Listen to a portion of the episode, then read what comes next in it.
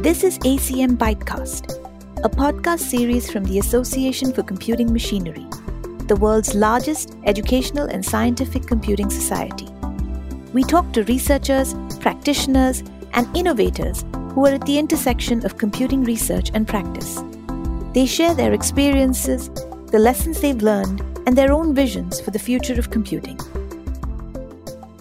Today's guests need very little introduction. Dave Patterson and John Hennessy are legends in the field of computer architecture.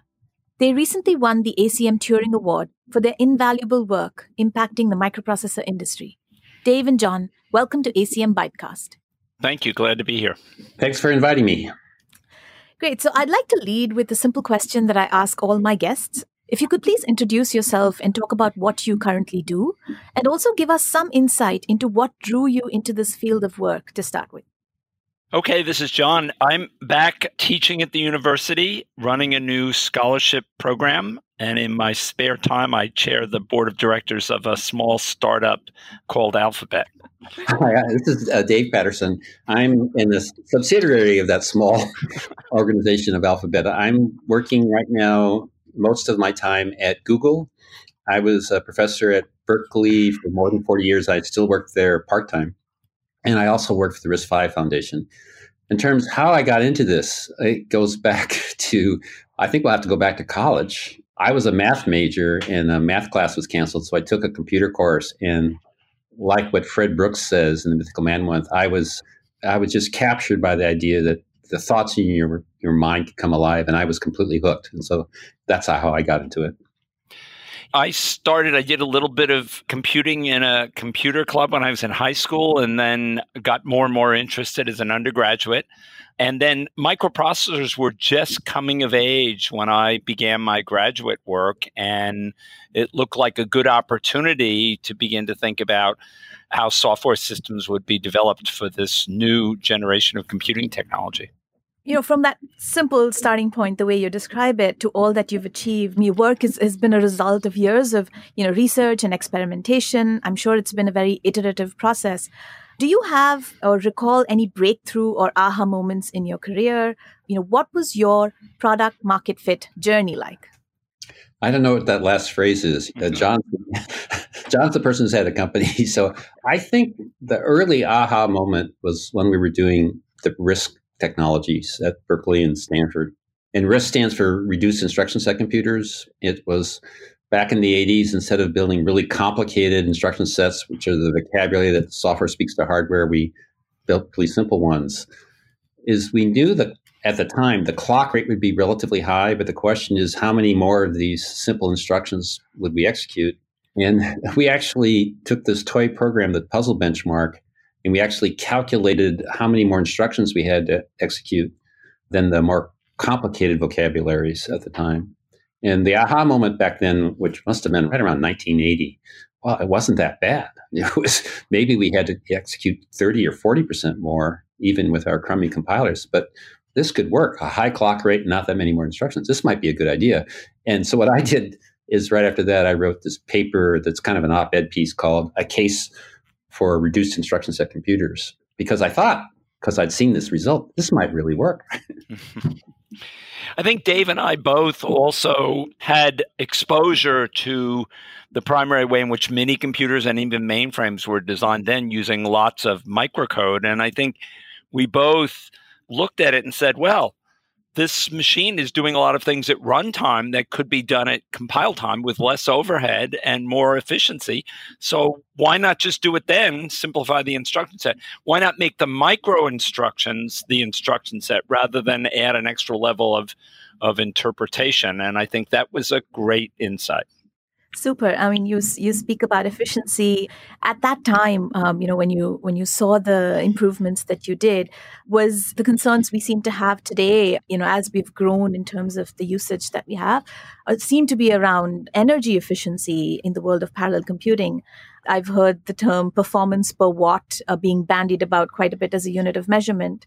What do you think of this unit? How have you seen the changes happen over a period of time? And is this what you try to optimize for when you were designing new systems today? I think a question you can ask with Moore's law is how come you could keep doubling the number of transistors and the chip didn't burn up?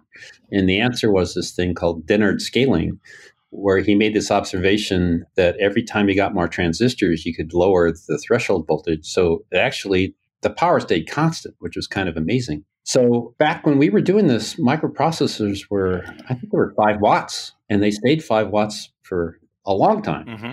And then they started going up fast. and so suddenly they started using up so much power that you it ended up that Intel built a processor intended for laptops that was so hot you couldn't put it in a laptop. so uh, they had to stop what they were doing. They had to cancel that project. So since the end of Dennard scaling, which has been at least a decade ago, this has become a primary limit to what you could pull in a microprocessor. It's the power you use, how efficiently is your design using the power that you have available. So it's your power budget that limits you more than the transistors. Yeah, Rashmi, I think you actually said it right. It's about efficiency. When Dave and I started, the number of transistors you had available on a microprocessor was in the tens of thousands rather than the tens of millions or billions. And so you had to efficiently use those transistors. Today, power is what you have to use efficiently. But also with the slowdown in Moore's law, making sure you use transistors efficiently is going to become more important in the future. Got it. And it's interesting that you say that, you know, um, we're talking about laptops, but in the last 10 to 12 years, as the form factor of our devices have shrunk significantly, you know, you've had to think about smaller devices as well. So what you're saying is very applicable in that space too. But in the similar vein, for smaller devices, we've also had to think of memory architecture differently. I mean, we're suddenly storing so much data, uh, much more than we ever have before. That puts pressure on our storage needs too. Could you elaborate a little bit on that and tell us where that field of research is headed? Are there new viable options that we should be considering? I think over John's and I career, there have been a bunch of claims of new exciting memory technologies, and they usually don't end up being commercially viable. An exception to that over my career, when John and I started, I think memory was not made out of semiconductors. It was a magnetic memory. And this was what's called core memory. And you can still hear people refer to memory as core that's like uh, baby boomers or something, yeah? old people. But it's been semiconductor for a long time. But the backing storage that would store all the information in the world would be magnetic disks. They would still use magnetism to store information that they would spin. Well, a new technology that really made it was flash memory, which is a semiconductor technology. And so virtually these laptops today don't have disks. They used to have disks. They used to make noise and spin. Now they it's a semiconductor memory. So that technology has made tremendous advances. There are people who think there are even better technologies out there based on more exotic memory technologies that'd be much better than Flash or are kind of the standard bearer that we execute programs out of called DRAM. It's hard to know based on our career whether these technologies are going to be commercially viable a lot, but there's a lot of enthusiasm around them in the research community. Yeah, and just as Flash has changed what we can do and the amount we can store, and really was the one technology that beat magnetic disks out, the question of whether these other technologies will be successful. I think a key insight here is density becomes the key limit. And as DRAMs begin to see their end of life and their slowdown, whether or not we'll have an alternative memory technology is going to be a critical question going forward. I mean, are there you know popular names that get thrown around? I know I did a little bit of research and I, I read a little bit about 3D NAND. Any thought about that? Yeah, well, Flash, one of the reasons Flash has been so successful is it's been able to go 3D, and I think that certainly helps. There's been discussions about various kinds of magnetoresistive or other approaches that could allow you to go to 3D. The problem is conventional DRAM technology can't go there. So, whether or not one of these technologies makes it, I think the thing to understand from a computing viewpoint is the time between when a person who's a technology person builds one in the lab and the time that technology is competitive in the market as a replacement technology is probably close to a decade. It just takes a long time to go from building one to building millions and billions of them at prices that are competitive. The place to look right now is in the laboratories and see what people are doing. you know but along that same vein john um, you know the way we're talking about it just the process of doing this research and and you know investing in something like this for 10 years to me sounds fairly expensive so where is the innovation in this field coming from is it restricted to large organizations that have deep pockets where would you look for that innovation yeah, it is very expensive. And I think traditionally semiconductor companies have devoted a lot of money to it. I think the big change that's occurred in the industry over the last five to 10 years is that you now have a number of big vertically oriented companies, Google, Facebook, Amazon, Microsoft, who are also playing in the basic technology arena, right? With quantum and other other fundamental breakthrough technologies. And they're doing that because they see that as critical to their long term success and their ability to innovate. Do startups have a chance at all in this? And how could they make this uh, a viable option for them without the large amount of funding that they might need? I think they have a chance at it if you can find an interesting technology, which might well be a university spin out initially. Universities are still doing lots of very fundamental technology work.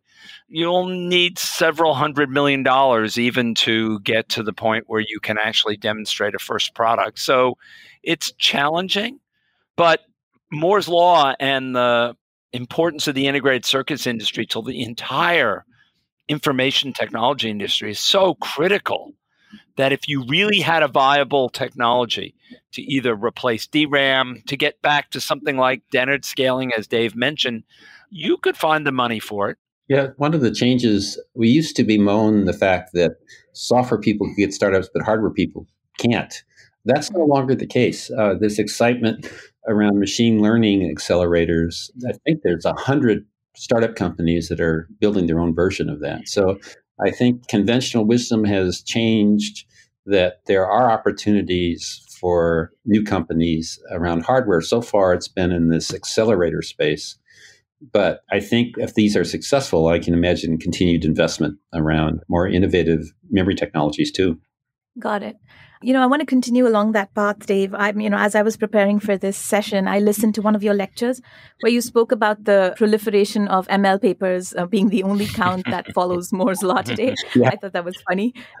but, um, you know, indeed, the world is all about ML and AI from software job opportunities to startup ideas. You know, you had spoken about hardware enabled AI. Would you care to elaborate a little bit on that? Well, I'm recording this right now at Google in the Brain Group, which is one of the leading groups in the world in this area. And these are the type of colleagues you want if you're a computer designer. These are thirsty people. They want as many computer cycles as we can build.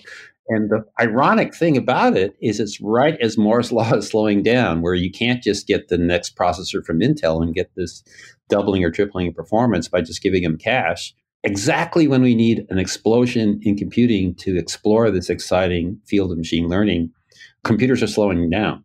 Mm-hmm. So this presents a tremendous opportunity for people who were the age when John and I did our RISC work to invent brand new fields of how to build hardware that can execute machine learning well. One of the exciting things about it is that not only do we need new hardware ideas from compiler ideas, the field of machine learning is still changing really fast. Mm. So it's like you're trying to you know, like a skeet shooting, except the skeets have rockets associated with it, right? It's it's really difficult to know exactly what the right thing to do. But like you said, if you, if you read the newspapers, it's really important thing to do. So these are really fun times. Yeah, and I, I, think it's somewhat reminiscent of an earlier time with the sort of explosion of microcomputer companies, companies that were taking microprocessors and building computers for a whole range of a whole range of uses before the desktop became the primary motion, or even earlier than that, the mini computer revolution. There were there were 16 mini computer companies in the U.S. at one point. Now there are none, but for a long time there were two or three big dominant players, and I think we'll see the same thing here. Lots of creativity, and a few of these companies in the machine learning space will become successful companies going forward. Oh, definitely, um, you know, sort of looking forward to that. You know, but as we're talking about this, one of the areas that we haven't spoken about is really about security, right? When we have so much computing that's happening at the edge, um, we have so much data that we're collecting. Security is a huge consideration you know especially in the in the case of like i when i think of security i think about somebody hacking into my bank account to steal money. But now we're talking about you know the world of automotives um, you know advancement in that technology which is creating new risks you know you could take over my car and, and cause catastrophic damage. So could you speak a little bit to that in terms of you know what's happening in the world of security you know enabled by hardware yeah, how much time you got? got all the time in the world. Go for it. I think uh, I'll speak for John. Let's let him say it too. But I would say, you know, we've been in this field for four decades, right? I think security is one of the embarrassing parts of our field. There's so many things we can be proud of and how it's saved lives and spread education and enabled people, but security is just embarrassingly how bad it is that we're enabling criminals all over the world to, you know, hold stores ransom. It's really embarrassing how bad it is. So I mentioned RISC-V, uh, which is this open architecture, which is different. That means everybody in the world can work on it. And in the past, attempts at security, because the instruction sets have been proprietary, have been limited kind of to those companies. They'll announce some new feature, you know, kind of slowly roll it out. With RISC-V, everybody can work on it. And with field programmable gate arrays, you can have implementations that run slowly, but fast enough you can connect to the internet. So I'm actually giving a keynote talk here in Silicon Valley to something called HOST, which is the uh, hardware for security and, and trust, I think it's called. And my keynote address is going to be it's time for the security community to start creating things that are supposed to be secure rather than just complaining about other people's hardware as being insecure. So I, I, think we need to that community to shift to being doing synthesis rather than that it's largely been uh, criticism. And I'm hoping that if we can innovate in the hardware and the software, we'll make some progress on this terrible problem we have. Yeah, this is a really difficult area where I think we don't even use all the technology that's been developed in the research labs around the university around the world. And I think we're still fighting to find that balance between building a system that is sufficiently secure but which preserves ease of use, right? How many of us use the same password for many different accounts? And if we change it, if we use different password for every account, we inevitably forget some of them. And then we have this crazy way to get the password back, which isn't particularly secure because somebody can probably figure out how to phish it in many cases. So there's a lot of work to be done here. I think the big change that's occurred is, you know, 20 years ago, you sent out spam or you sent out an unacceptable message, you were so you became a social outcast. Now we get more spam than we get legitimate email. So, and people are actually out there trying to steal information, trying to steal accounts, trying to steal money. So I think we just have to double down and really find ways to get better security, but still make it easy to do the right thing to have a secure system. Got it. You know, I think both of you touched upon one piece of uh, you know information that I wanted to sort of dig deeper into, which is really about collaboration. You know, whether this is about collaboration between the you know security experts and the hardware experts who are actually building these systems, or between you know universities and you know academia and industry. How do we foster that? Do you have any ideas? I know we've tried in many ways in the past. In some cases, there's been a lot of success. In some cases, those conversations are still difficult to have. I'm very excited about the open source software is now mainstream. You know, when 20 years ago it was a like kind of a backwater thing that maybe universities, funny people at universities used rather than companies around the world collaborate to build software that we all use every day. You know, it's a thing I brag about. This is a positive of our community. It sounds Pollyannish, but this is the real world. They found like a, uh, there was a person who used to be at HP, and I think he said to run the HP operating system, he spent $300 million a year, but if he ran the, the Linux part, cost him only $3 million a year to maintain. And so companies spread that development costs across lots of companies, and then they share the software and work on it together. The RISC-V community is talking about bringing that same ethos to uh, hardware. So I see, you know, this next decade, plenty of opportunity for companies and researchers and people all over the world to collaborate around the open source movement which is a mainline technology development.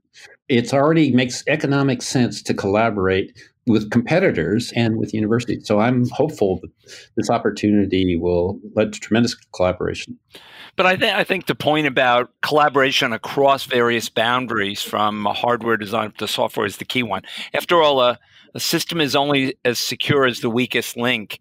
And so you have to think about security as an end to end function, which means you're talking not only to hardware designers and architects, but also to operating system people, to people who are building middleware, and through other levels. So I think, and we've seen the break ins occur because they exploit one little difficulty in this large software stack that's become extremely complex. We need to think about how we get that, increase the security of those systems. Yeah, I agree with John. I just, like I said, I'm hopeful that the people who care about security, which are in all these disciplines, will start trying to create secure systems. It's easy to get depressed to think it's unsolvable. Yeah. It's you know if you go to these meetings, it's like, well, this will this problem will never get solved, giving the legacy around a piece of hardware, a piece of software. So I'm hopeful that they'll start getting into the ideas of creating things that are secure, using ideas like formal verification of kernels and formalification of hardware and more exotic ideas. Like i think there were some people at michigan that changed the instruction set encoding every 20 milliseconds and stuff like that. But just starting to experiment put something out there offer rewards for attacks and see if it survives. Otherwise it's like global warming right? It'll be like well this is a problem we ought to solve. It doesn't seem like we solve it and it'll just keep getting worse. Oh, absolutely you know, and we're talking about complex problems, we're talking about technology. I'd like to switch gears a little bit and also talk about technical careers related to what we were just talking about. You know, both of you come from academia and are now deeply entrenched in industry and you make that transition I don't think that's right about John. i have a foot in both camps. All right. But you know, you, we are also talking about complex systems and development that's going to get more specialized. I'm wondering if you have any advice for practitioners who are, you know, our listeners who are trying to stay abreast of the latest changes in their industry, you know, and we're also delivering against a business goal. How does one sort of future proof their career and job? I'll let John take that. well, I, I, I think you you hit the nail on the head. I mean, this is a field that continues to move quickly. None of any of us if we went to school and didn't keep up with what the changes in the field that were occurring would fall behind. The good news is increasingly there's lots of ways to learn online now, lots of course material and lots of opportunities to learn different things. If I look at the Google course on machine learning, boy, I went through that course and it had great things to help you teach how to a crash course in machine learning. So I think there are things like that that we ought to be doing and it's hard. I mean, people work hard and then you tell them, well, in addition to that, you've got to keep your skills up. But I think that's the reality of what it's like in this field right now. I do remember when I was a graduate student, my research contract had ended, so I started working at, at an aerospace company to support myself and my family while I finished my PhD. And I was struck how the people at that aerospace company just coasted on their knowledge. It was very different from the university. And I ended up working, you know, almost full time there for a year or so. And when I went back to the university, it was like my mind was opened again. and these days, it's not like, uh, you know, the IBMs of the world with, well, kind of, you could stay there for your whole career and they'll assure you a job. That's long gone. So it's up to you to be on top of the latest technology to be marketable and and so you have to factor that in. The good news is like john said there's tremendous resources online. So these massive open online courses where great universities all over the world make this stuff available pretty inexpensively intended to be able to pick up in small doses at small time. It's on you to stay on top of technologies. If you're at a university it's there's less excuse not to stay on top of technology because everybody's trying to teach but if you're going to have a long career, you need to learn about the latest things that are going on. Yeah, absolutely. But do you feel like some of the online courses that are available are more sort of geared towards software professionals, or is it just my lens that I've only been looking for those? Probably true, but I think the massive there's probably the the MOOCs, so-called massive online courses. MOOCs are in just about every topic. Mm-hmm. I would think. I know there are architecture ones. Yeah, uh, there are a lot of beginning courses, but there are also more advanced courses as well that are in new fields, whether it be security or machine learning. Machine learning, there's a lot of them in machine learning, and some of them have quite good material and uh, lots of open exercises because, of course, in this field, you just look at the lecture, the online lecture, you're not going to, you will not learn the material. You have to actually have some practice with it, right? Nobody learns programming by just reading a book about how to program or watching a lecture on how to program. And it's the same thing, I think, in these other areas. Got it. Yeah. I wanted to talk about one more thing, you know, as we're coming to the close of our conversation. You know, your contributions to the world of computing has been immense. And I'm sure some of that is attributed to the power of your partnership. I mean, you guys finish each other's sentences, you know, you know sort of how you I mean this this interview has been so simple because of how well you work together. How does one go about seeking a partner to work with? You know, what should you be looking for? How much of it is serendipity? Well, I can say that I was just telling my wife how fortunate I was to find John and be working with him all these years. I think we both grew up on the opposite coasts. I was kind of a surfer. He he grew up in uh, New York. Uh, both families are large families of religious. We both went to public schools, get our PhDs, not the most prestigious schools in the United States. So we're kind of similar. I think we both have pretty good common sense.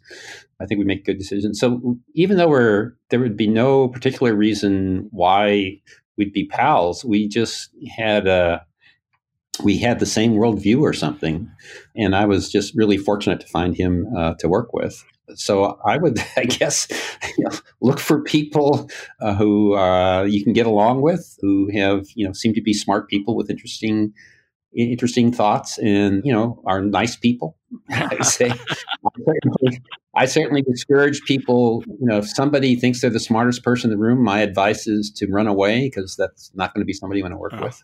I think we've had a great partnership. I think some of it was cemented early on when we were both working on on the early ideas they did not gain an audience readily in industry. In fact, quite the opposite. Many people in industry were quite antagonistic. So we found ourselves on the same side of the line. And then when we decided to begin writing the book, I think we, you know, in our initial meetings, we found that we agreed on so many things. And I think one of the really magic things, besides our personal relationship, we're able to help each other do better that really means that we can work as a team and get something done that we couldn't do as individuals. And I think that's a remarkable opportunity and it's been a great experience. Yeah, it's made my career. And I would say I think both of us are naturally collaborative. I don't think I've written very many solo authored papers. Right. I don't you have either, no. right? I mean, most of the stuff we do collaboratively. Uh, this is a team sport as far as I can tell. I think early in the computing industry, a one person could take on a problem and do it all by themselves. I think that's less true today. It helps to be able to work well with other people to be able to pull this off. We couldn't have written this book by ourselves. no, no, there's no way. There's no way I could have possibly finished it, and it wouldn't be as good. Yeah, it wouldn't be as good. Yeah, because we would. The process was we took time off to work on it, but and we'd meet three times twice, three times a week. Yeah. And uh, you know, we'd hey, I got this idea, and what do you think of that? And you know, we'd read through it and give feedback to each other on it and make it a lot better. And you know, the ideas evolve quickly, and uh, without somebody to, you know, you would feel guilty if you didn't get the work done because you're going to see see him the next day, and then get get really great suggestions how to make it better. I just read an article about this somewhere. I mean, They're talking about Jeff Dean and Sanjay Ghemawat and it was in the New Yorker. And in that article, there was a kind of a theory about how two people can be much more powerful than you know two times one, and that uh, if you find partnerships at that, they can do extraordinary things. That two people seemed like the knee of the curve of the most effectiveness for innovation. I can't remember the. I think I, that's the right reference, but I don't remember exactly what their argument was. But they had a lot of examples of that. So if you can find that, that'd be great. Yeah, absolutely. I mean, the power of collaboration and the power of feedback, I think, very valuable inputs. And I will definitely look for that article and put it into the show notes for our listeners um, so that they can actually go up and look at that.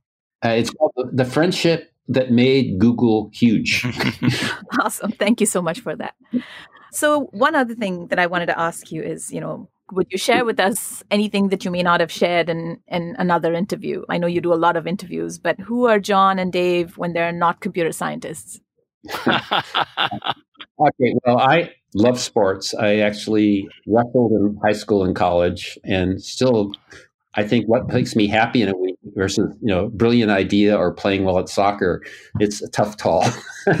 really enjoy that. I'm a big sports fan. I'm sitting here recording this a few days before the Super Bowl. I'm sitting here wearing my 49ers jersey. uh, so I, am a big uh, sports fan as well. Both of us are very family oriented. I'm fortunate to be live near my kids and grandkids and spend a lot of time with them. I've been married to my wife for 52 years. John's been married for a little while. Yeah. not, not, not, a real number like this. I think Dave's love of sports is is one axis. Mine is probably culture and travel and the arts. My wife and I are, are, are big arts fans, so you know we. But you read books, right? And books, and I'm a I'm a voracious reader. I'm a voracious reader. That's been my other passion. But as Dave said, we're both fortunate enough to be grandparents, and it's the one redeeming thing about getting older. well, you should mention John's book too about leadership matters. Is that the right title? Uh, leading matters. Leading matters. Yeah. But in there, you know, you can find about John's history, and he talks about how he's been such a successful leader. And to me, what I picked up was he learned a lot about how to avoid mistakes. He was president of Stanford for 16 years without making a single misstep. And he learned that from reading the books of great people, yeah. uh, which I really interesting. Yeah. Agreed. It's much easier to learn from other people's mistakes than it is to have to make them yourself. Thank you so much for sharing that. Um, you know, that insight into who you are as people uh, is very interesting to me, and I'm sure to all of our listeners. For our final bite, I'd like both of you to answer this question, please. Which is, what is it that you're most excited about in the field of technology, maybe over the next five or ten years? I think when people ask this question, if you think this is such a great idea, why aren't you working on it? Would be my follow up question. So I'm working on the thing I'm very excited about, which is both open instruction set architectures, bringing the innovations of open source software to open source hardware around the RISC-V effort, and this how do we accelerate machine learning? It's it feels like machine learning is is a revolutionary technology as big as the internet and the microprocessor. You can only tell later, or the World Wide Web. I think it's one of those things, and we need to figure out how to build the hardware software systems that accelerate it. So I'm pretty sure for the next five years, for sure, that's going to be an exciting topic to work on. And then I believe it so much I'm working on it. yeah, I, I agree with Dave. And I think it's important to understand that this machine learning revolution certainly required people who did the fundamental work on algorithms and backpropagation and training methods and other inference methods.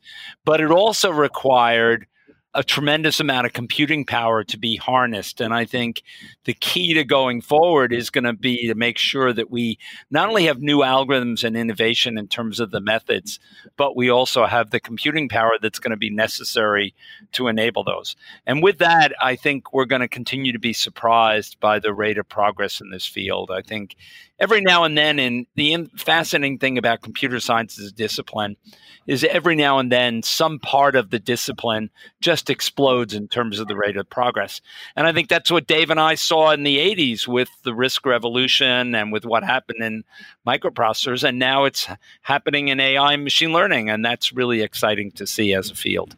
Perfect. Thank you so much. I mean, so much to look forward to. And this has been an absolutely fascinating conversation. Thank you, John and Dave, for taking the time to speak with us at ACM Bytecast. Thank you. Thanks for inviting us. ACM Bytecast is a production of the Association for Computing Machinery's Practitioners Board. To learn more about ACM and its activities, visit acm.org. For more information about this and other episodes, please visit our website at acm.org slash bytecast. That's acm.org slash B-Y-T-E-C-A-S-T.